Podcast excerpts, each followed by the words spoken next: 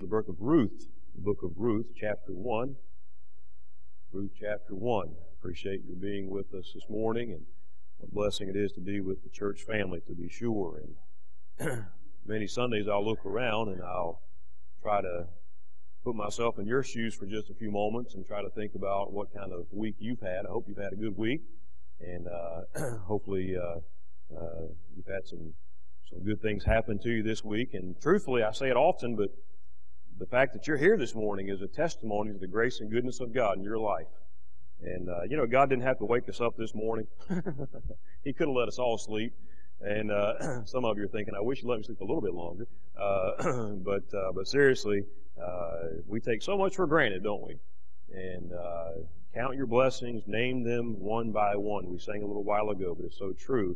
And I hope that you're grateful this morning for what God has done and is doing in your life. Stand with me, please. Ruth chapter number one, and we'll read a few verses here at the beginning of a very unusual book in your Bible. The Bible tells us as we begin reading in verse number one of Ruth chapter one, Now it came to pass in the days when the judges ruled that there was a famine in the land, and a certain man of Bethlehem, Judah, went to sojourn in the country of Moab, he and his wife and his two sons.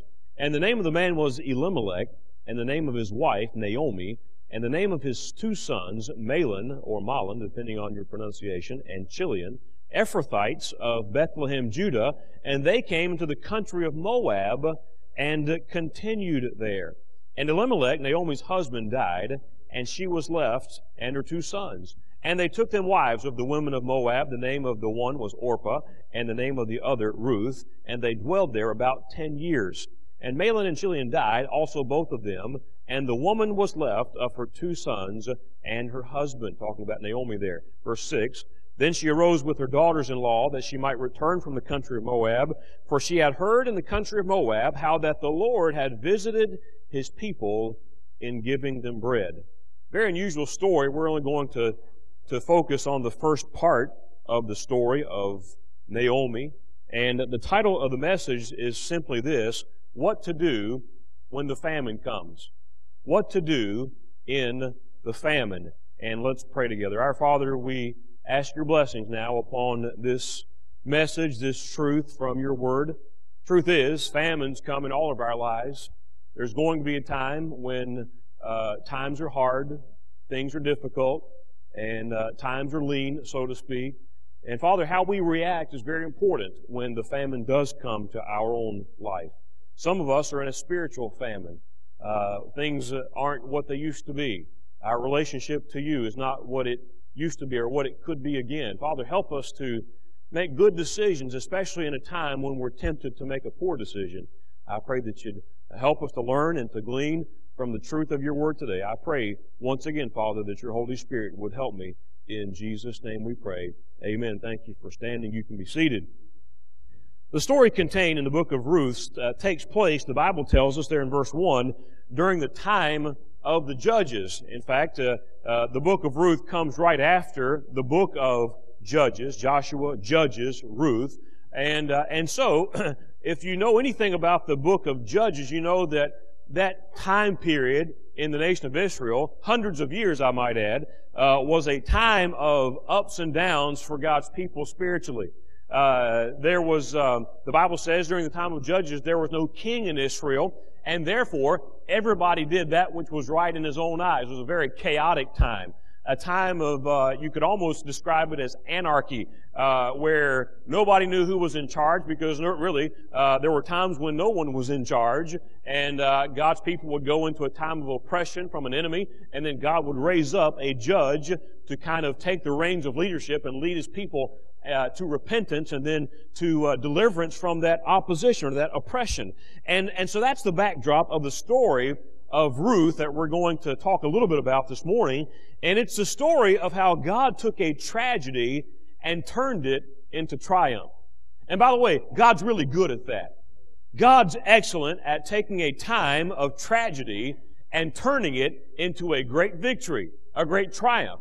But the key to that is we have to be patient during the times of tragedy. We have to be patient during the times of uh, uh, uh, the downturn, if you will, the famine, as was the case here, to give God a chance and see how God's going to work everything out for His honor and His glory.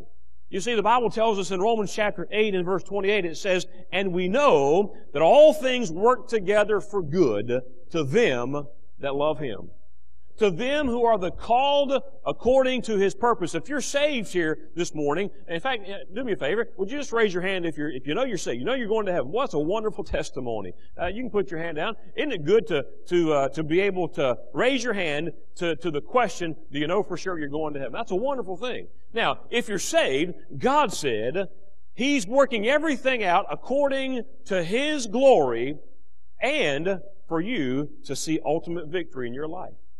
That's a wonderful thing.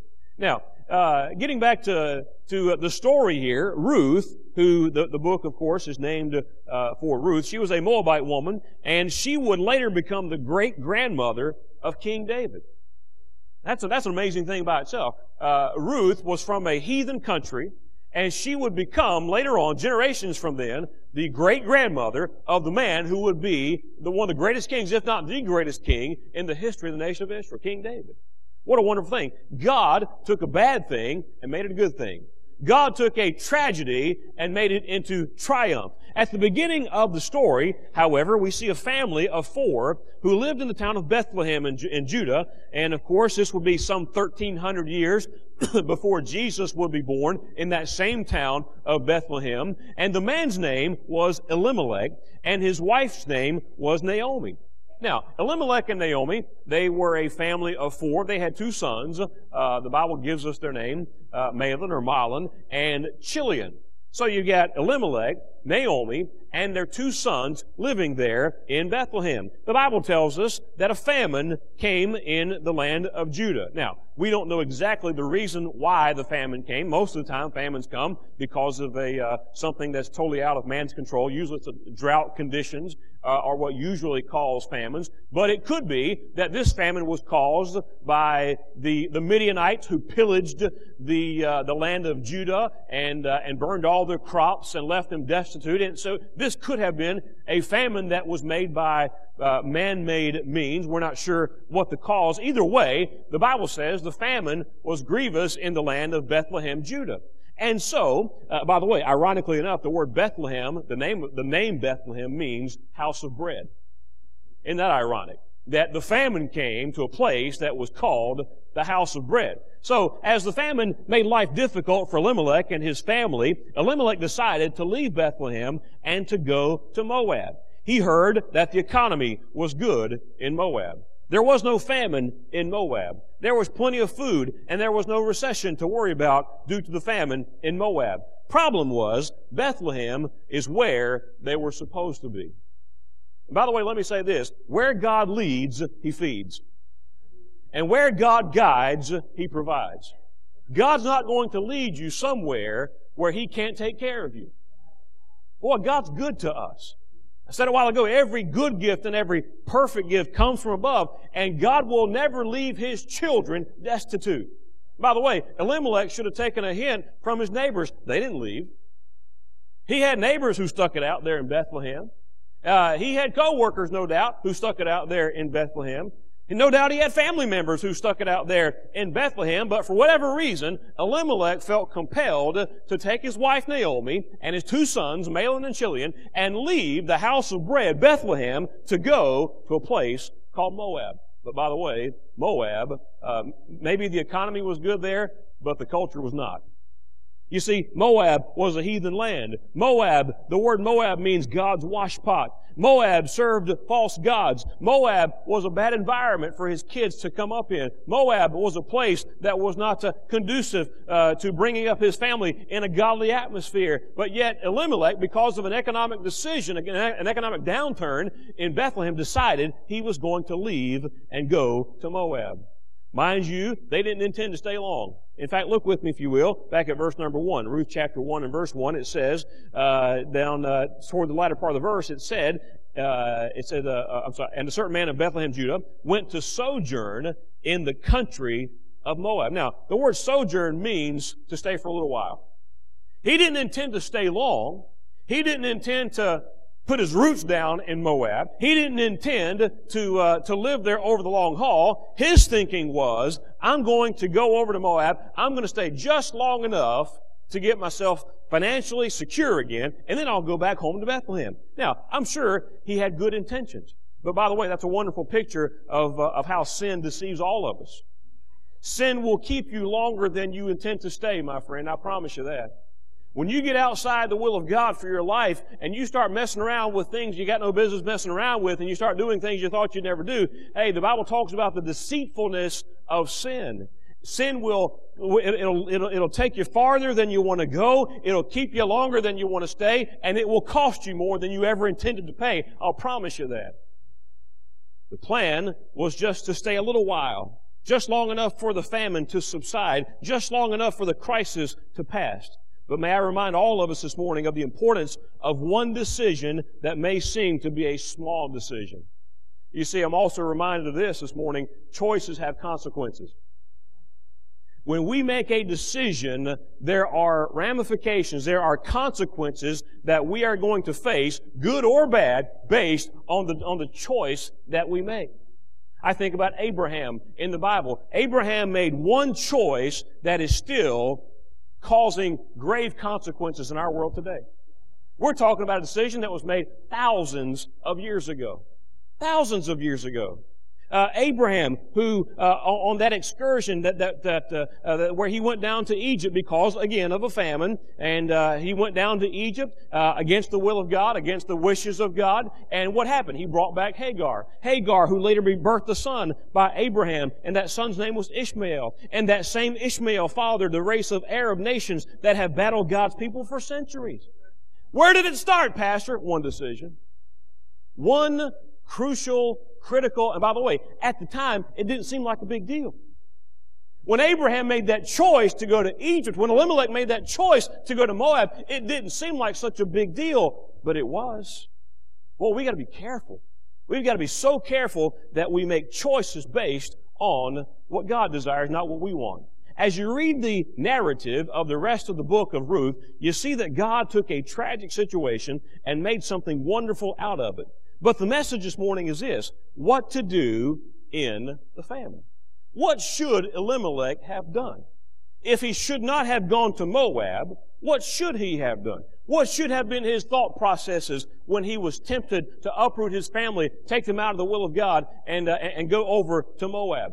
Elimelech and Naomi made a bad decision in a time of distress. By the way, that's, uh, that's tough right there. You gotta be careful about making decisions when your decision maker is broken, Brother Howes used to say. You gotta be careful about making a big decision in a time when you're emotionally distressed or things are bad. Look, you gotta be so careful that our decisions are based on biblical principles. Well, we ought to base every decision in life based on thus saith the Lord. What does God think about it? How is this going to affect uh, those that are, are near and dear to me? We'll get to that here in just a moment, but that's the foundation of the message. Obviously, Elimelech and Naomi could not prevent the famine, but they did have control over how they reacted to the famine. There's going to be things happen in your life, my friend, that you've got absolutely zero control over. None. Last uh, last uh, Saturday night, we're driving through the uh, through uh, northern Ohio down the turnpike, and all of a sudden the battery light comes on. Not a good sign. At 9 o'clock on Saturday night, we're on the side of uh, the Ohio Turnpike, or I-77. We managed to get off the turnpike, but the car died right there. The alternator went out. And, uh, you know what? Boy, I'm, I'm, I'm, making phone calls. I'm calling everybody that I know in Ohio, which is not very many people at all in that neck of the woods. And uh, I, there's a, a pastor friend of mine who pastors in Chesterfield, Virginia, who has a good friend who pastors in Elyria, Ohio. I called him. I said, Brother Tally, I said, uh, do you have a church bus mechanic? Uh, nearby, and he said, "Well, no, not really." I said, "Do you know anything about? Uh, uh, is there? Any, you know how I can get an alternator at at 9:30 on Saturday night?" And he said, "No, not really." And uh, and boy, God worked that thing out, and and uh, our sons were able to get to AutoZone just in time to get the last alternator alternator that they had to fit our our van, and uh, God worked everything out, including a mechanic at midnight on Saturday night. You don't find those very often. But anyway, but you know what? Uh, I looked at my wife and I said, how in the world am I going to get to church in the morning? She said, she said, honey, there's some things you just can't help. You know what? There's some things that happen in your life you got no control over. You got no control over it. Hey, when that, when that phone call comes and the doctor has bad news, you, you don't have control over that. When that accident happens, when, uh, when that, that changes your life, look, there are things that happen, things that come along down the road of life that we have zero control over. But wait a minute, what we do have control over is how we react. How we respond when the famine comes in our life. And that's what I want to talk to you about this morning. What should our response be to the famine? How should I react in the famine? Number one, I want to share this with you from the story. Number one, stay in the will of God. Stay in the will of God. Bethlehem, the house of bread. Moab meant God's washpot. Hey, sounds like an easy choice as to what God's preference might be between Bethlehem versus Moab. It seemed to be that God would rather me be in a place that He is going, has blessed before and will bless again, other than some heathen nation to bring up my family. Hey, I'm, I'm simply saying God has a will in that. And we ought to seek His will when it comes to times of distress in our life. So many times we'll make a knee-jerk decision based on bad circumstances, and by the way, a lot of times knee-jerk reactions are not the right reaction. Understand we have a sinful nature. And we need to seek the mind of God about it. Seek the mind of Christ about it. You say, preacher, it was a famine. It was a famine. What did you expect Elimelech to do? Uh, Elimelech's neighbors, they stayed put. He didn't have to go. He didn't have to tuck tail and run. Hey, I'm saying this. There's never a good reason to get away from the will of God. Never a good reason. You may justify the reasoning as I'm sure Elimelech did. I don't know that maybe maybe some neighbors came to Elimelech as the U-Haul was being loaded up in front of his house and said, "Hey, Elimelech, where are you going?" He said, "I'm going to Moab, man. The economy is a lot better there than it is here." Well, uh, have you prayed about it, Elimelech? You know, that's a good question. Have you sought the mind of the Lord about it? There's never a good reason. I'm sure Elimelech was able to justify why he did what he did, but the, the, the root of, of the issue is this. What does God want? What does he want? You know, we can justify it all we want to, but just take an honest look at the lives of folks who get out of step with the Word of God. May I say, it doesn't go well? The Bible talks about following the faith of those who've gone before us. Paul said, follow me as I follow Christ. All we need do is look at examples that we know personally of people who have gotten out of church, gotten out of the will of God, gotten away from the Word of God, gotten away from the convictions of the Word of God. All we need to do is take one good, honest look at their lives, and you know, by and large, it doesn't go well. I don't say that gleefully. I say that, look, we're to learn from others. We're to learn from examples that God gave us in the Bible. When we get away from the will of God, things don't go as they should. The place of blessing is in the will of God. The place of contentment is in the will of God. The place of joy is in the will of God. The place of safety is in the will of God. Hey, why don't we just understand the place of provision is in the will of God? Was God not able to take care of Elimelech there in Bethlehem as he took care of everyone else in Bethlehem? Sure he was. You know, at some point, we just got to trust the Lord. At some point, we've got to just say, you know, the same God who saved my never dying soul from hell, the same God that we talked about this morning as the just judge of all the universe, who when we trusted Christ was the judge who banged the gavel on the, uh, on the desk in heaven and said, He's justified, just as if He had never sinned. That same God who is able to do that for me, my friend, is able to provide any need that I have. Why don't we trust Him? It's amazing. We can trust God with our never dying soul, but we have a hard time trusting Him for dinner. That's what happened here. The same God that was able to, to take care of Elimelech all the way through life to that point was able to get him through a little famine. He was able to do that. We've got to trust him. Hey, we complicate things way too much when all we need to do is let the Word of God be our basis for how we live. The Bible is our owner's manual for life.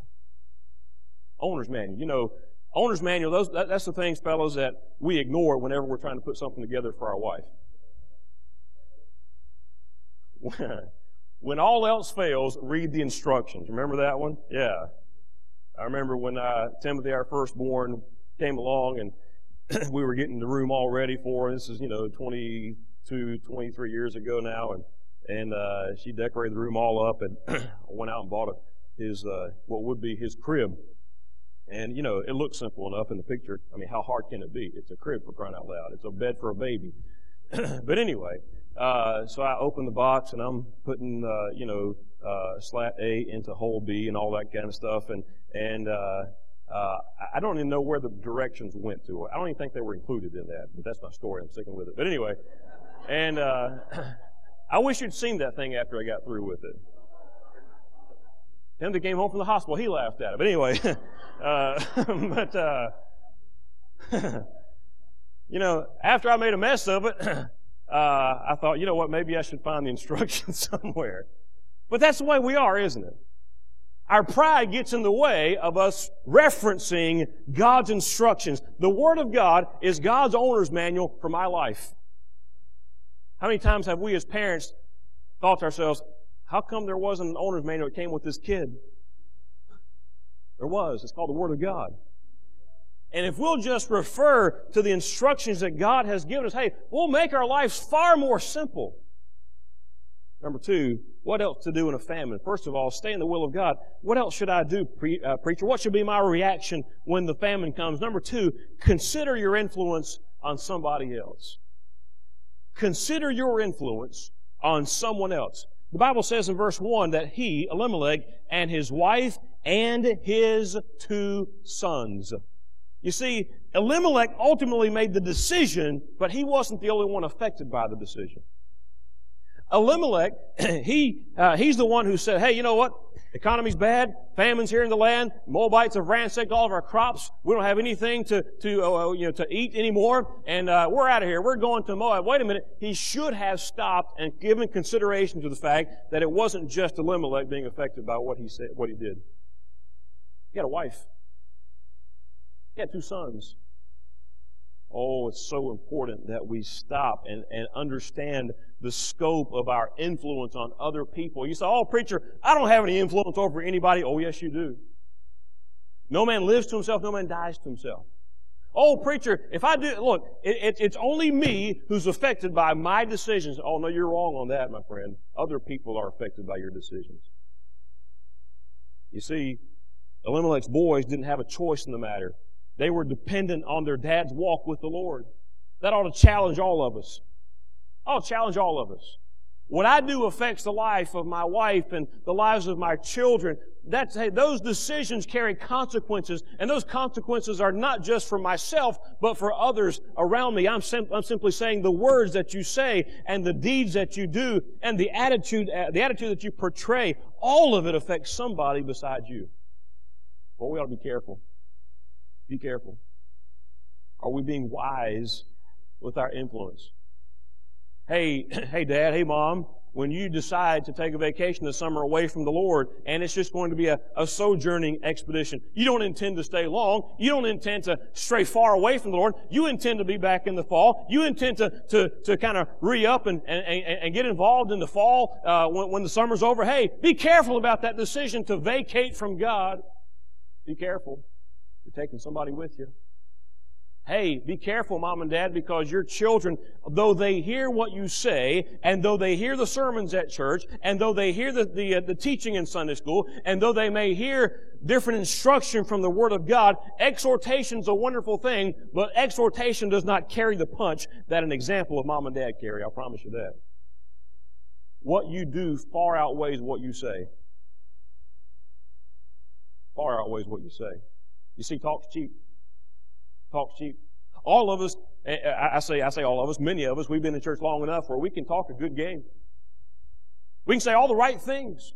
We can say God is good. We can say the Bible's the Word of God. We can say church is where you ought to be. We can say you ought to be faithful. But wait a minute, if how we live doesn't line up with what we say, what we're doing is establishing a pattern that will be followed more likely than not by our kids, only to a greater degree. Let me ask you a question if I lead my kids, if I lead my kids in a direction of unfaithfulness, Where does that put my grandkids a generation from now? Follow what I'm saying? Where does it put my great grandchildren two generations from now? They may not even hear the gospel. That's pretty heavy stuff, isn't it?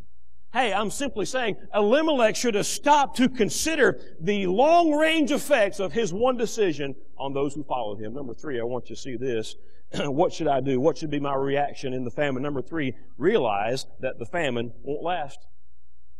Hey, realize that the famine won't last. It'll be over after a while. Look at verse 6 with me. Ruth chapter 1 and verse 6. Then she, Naomi, arose with her daughters in law that she might return from the country of Moab. By the way, by this time, uh, Elimelech had passed away in Moab. Mahlon and Chilion had passed away in Moab. We don't know what the cause of death was. The Bible doesn't tell us. We have no idea whether or not they, they died because of circumstances that were peculiar or specific to Moab. We have no idea. But for whatever reason, they passed away, and now Naomi's by herself with her daughters-in-law, Ruth and Orpah. Notice the second part of verse number six. For she had heard in the country of Moab how that the Lord had visited his people in giving them bread.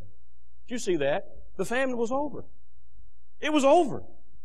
Now, some 10 years after the decision made that, uh, to go to Moab, now, here's Naomi with her daughter-in-law Ruth and her daughter-in-law Orpah, and, uh, and she makes, uh, Naomi decides, I'm going back to Bethlehem.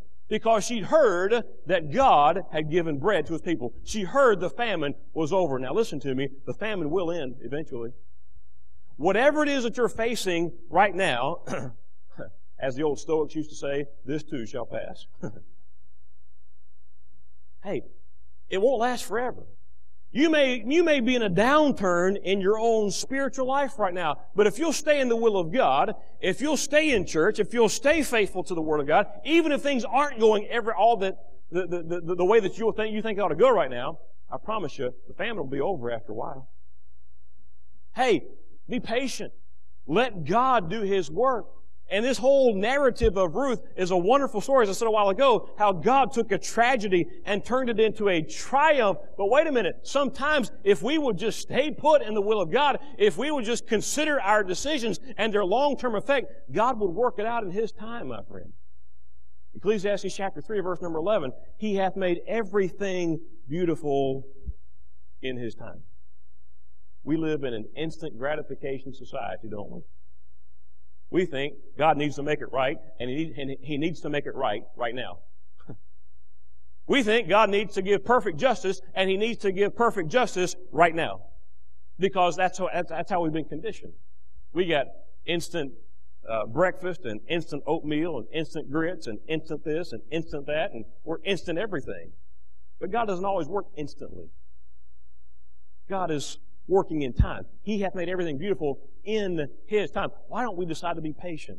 Why don't we decide that we're going to stay in the will of God and let, and let God be God and let God bring about victory in the way He wants and in His timing? I'm simply saying, let's make sure that we understand the Moab, that uh, the, the famine is going to end. May I say this morning, if you're going through a famine of your own, uh, uh of your own this morning, stay faithful to the Lord. Stay faithful to the Lord. Psalm chapter 30, verse number 5. For his anger endureth but a moment, in his favor is life. Weeping may endure for a night, but joy cometh in the morning. Weeping may endure for a night. Hey, your famine may be, it may be horrible right now. You may be thinking, preacher, I just can't see any way out of this. Whatever it is. Maybe it's a famine of your own choosing. Maybe it's a famine of your own sin. Maybe it's a famine of, uh, uh, of something that you didn't ask for, something that just was dumped in your lap and into your life. Hey, I don't know what it is, but stay in the will of God. Consider your own decisions and their consequences on those who follow you, but understand something. The famine will be over if you'll just do right. Just do right. You see, you may be facing a difficult situation this morning and your faith may be a little shaky, but let me encourage you to stay in Bethlehem. Stay there. Stay there. I don't know how word got back to Naomi, but maybe it was, maybe it was a family member who was back in Bethlehem and somehow she got a letter to Naomi and said, hey, boy, God's good and man, the crops are growing again and, and, and there's bread back in the house of bread here in Bethlehem and things are wonderful, Naomi. Wish you were here. And Naomi was probably looking at that saying, Yeah, I wish I was there too. We'll give you the last thing. I said number one, if you're going to be in a famine, make sure we react properly by staying in the will of God. Let's make sure we react properly by considering our decisions and their cause and effect on others. And then the last thing, let me show you this resist the wrong conclusions. This may be one of the most important things I'll say all morning. So listen very carefully. Look back in your Bible, if you will, Ruth chapter 1, and look with me at verse number 13. Resist the wrong conclusions. Verse 13, Ruth chapter 1. Would ye tarry for them till they were gone? This is Ruth talking to her daughters in law. Would ye stay for, uh, for them from having husbands? Nay, my daughters. Notice, here, here it is. For it grieveth me much for your sakes that the hand of the Lord is gone out against me. Hmm. She's having a conversation with Ruth and Orpah. She said, Look, look, girls, now keep in mind, Naomi's husband died. Naomi's son, both of them, Mahlon and Chilion, they died. One was married to Ruth, one was married to Orpah. And now she's talking to her daughters in law, and she's saying to them, I'm going back home to Bethlehem, okay? That's where I belong. And Ruth said, I'm not leaving you. I'm not leaving you. Orpah ends up going back to Moab, or staying in Moab. And Naomi is saying, she's talking to them, and in the course of her conversation, she said, she said, It grieveth me much for your sakes that the hand of the Lord is gone out against me. Now wait a minute. Naomi reached the wrong conclusion. The conclusion Naomi reached was, God is against me because of the famine, because things aren't going well, because we made a poor choice, God's hand is against me. That, my friend, was the wrong conclusion. See, one of, the, one of the mistakes we make when we're going through a famine is we get the wrong idea of God. Well, I messed up. I guess God will never use me again. Wrong conclusion. Wrong conclusion. Come now, let us reason together, saith the Lord. Though your sins be as scarlet, they shall be as white as snow. Though they be, uh, though they be red like crimson, they shall be as wool. That's, the wrong conclusion is that God's done with you. I don't care where you are, who you, uh, where you're at, or who you are this morning. God's not done with you. You may be far away from Lord. You may be so backslidden away from Him. You may have rebelled in your heart against Lord. But let me tell you something. The fact that you have a breath to breathe says that God is not done with you. Why don't you run back to God this morning as a child of God who's thrown away, straight away from Him and say, God, may, may I be restored back to my place of fellowship. God, forgive me. I've wronged you. And He said if we confess our sins, He's faithful and just to forgive us our sins and to cleanse us from all unrighteousness. But it's the wrong conclusion, my friend, for you to say, either out loud or in your heart, God's done with me. Naomi said, God's done with me. God's hand has gone out against me. God's through with me. My life is over. Naomi had no idea how what God was about to do. As you read the rest of the book of Ruth, it was amazing what God did in her life. Amazing. But let's not, when, when the time of famine comes, let's not jump to wrong conclusions by saying that God is through with us. Because He's not. Let's not jump to the wrong conclusions by saying or thinking God doesn't love me anymore. Can I tell you something? There's not one thing that you can do that's bad that would cause God to love you any less than He does right now. We forget that sometimes. And by the way, the opposite of that is true as well. There's not one good thing that you can do to curry more love from God than He loves you right now. Hey, God's love is not contingent on my behavior. God's, now, God's blessings may be. And, and my usefulness to Him may be contingent on, on, on, where I stand in my fellowship with Him. But look, as far as the, the, great love of Almighty God is concerned, understand the Bible says that God commendeth His love toward us in that while we were yet, don't miss this next word, sinners, Christ died for us. God doesn't love you less because of what you've done. You may have disappointed Him as His child. You may have driven a wedge between you and Him by your, by your rebellion or, or whatever it is that you're involved in. But let me tell you something. There will never be a time when God looks down and says to me, I don't love Kevin Dale anymore. That'll never happen. But Naomi's wrong conclusion said, you know what? The hand of God has gone out. God's against me now. No, God wasn't against her. He was getting ready to show her just the opposite. Just the opposite. Look, I'm saying famines come to all of us. Elimelech and Naomi, a famine came to Bethlehem, Judah, and they made a poor decision in a time of tragedy. They made a poor decision in a time when they should have, they should have stayed put. How should I react? Hey, that's the question this morning. When, when bad times come in your life, how do you react? Stay in the will of God. Stay in the will of God, first and foremost. Number two, don't make a decision that's going to adversely affect those who, who look to you for leadership. Number three, realize that the famine is going to be over soon enough. And lastly, don't come to the wrong conclusions about God in your life. He loves you this morning. I don't care who you are. I don't care what you've done. God loves you this morning. Hey, if you're a sinner here this morning, you've never received Jesus Christ, this is all foreign to you. Man, you don't, you, have no idea what you stepped into this morning. Understand, God loves you. Oh, pastor, you don't know where I've been, what I've done. I, I don't, but God does. He still loves you. He still loves you. Oh, pastor, I, man, I, I don't know anything about this church stuff. Man, this is, this is foreign concept to me. Jesus, look, God loves you so much that He sent His only Son, Jesus Christ, to down a cross so that you could go to heaven. That's how much He loves you. Would you give your son to die for someone else? No, I wouldn't. I got five kids. My wife and I, God bless us incredibly with five wonderful children. I wouldn't give a one of them to die for anybody, but God did that for me. He did that for me. If you're here this morning as a Christian who has backslidden your heart away from God, and you say, Preacher, God, God could never use me again. You don't understand what I've done since I've been away from the Lord. Hey, look, the same God who saved you is waiting with open arms to welcome you back. You say, Preacher, how do I come back? If we confess our sins, He's faithful. You hear that? He's faithful. Now, we're not faithful sometimes, but He is. If we confess our sins, He is faithful and just. Remember that word from Sunday school this morning? Just. The just God of all the universe said, I pronounce you justified that same just God is just when his children come back to him and say, God, I've blown it. Would you take me back? God said, I thought You'd never asked. Of course I'll take you back. When I say take you back, I don't mean you lose your salvation, you get saved again. Take you back into fellowship. Take you back into sweet relationship, sweet communion that you once enjoyed with the Lord. It can be that way again. But don't come to the wrong conclusions about the Lord. All of us are going to face a time of famine. It may be a famine of our own choosing. It may be circumstances that come into our life. It's not what happens to you that you cannot control. It's how you react in those crisis times that either helps you get better for the Lord or sometimes if we don't react properly, you get bitter against the Lord. Well, we don't want that.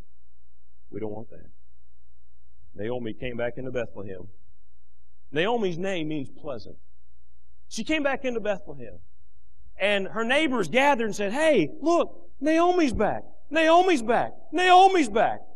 And she said, Don't call me Naomi. Because she knew what her name meant. Don't call me Naomi. Naomi means pleasant. She said, Call me Mara. M A R A H. If you transliterate that into English, call me Mara. And that means bitter. Bitter.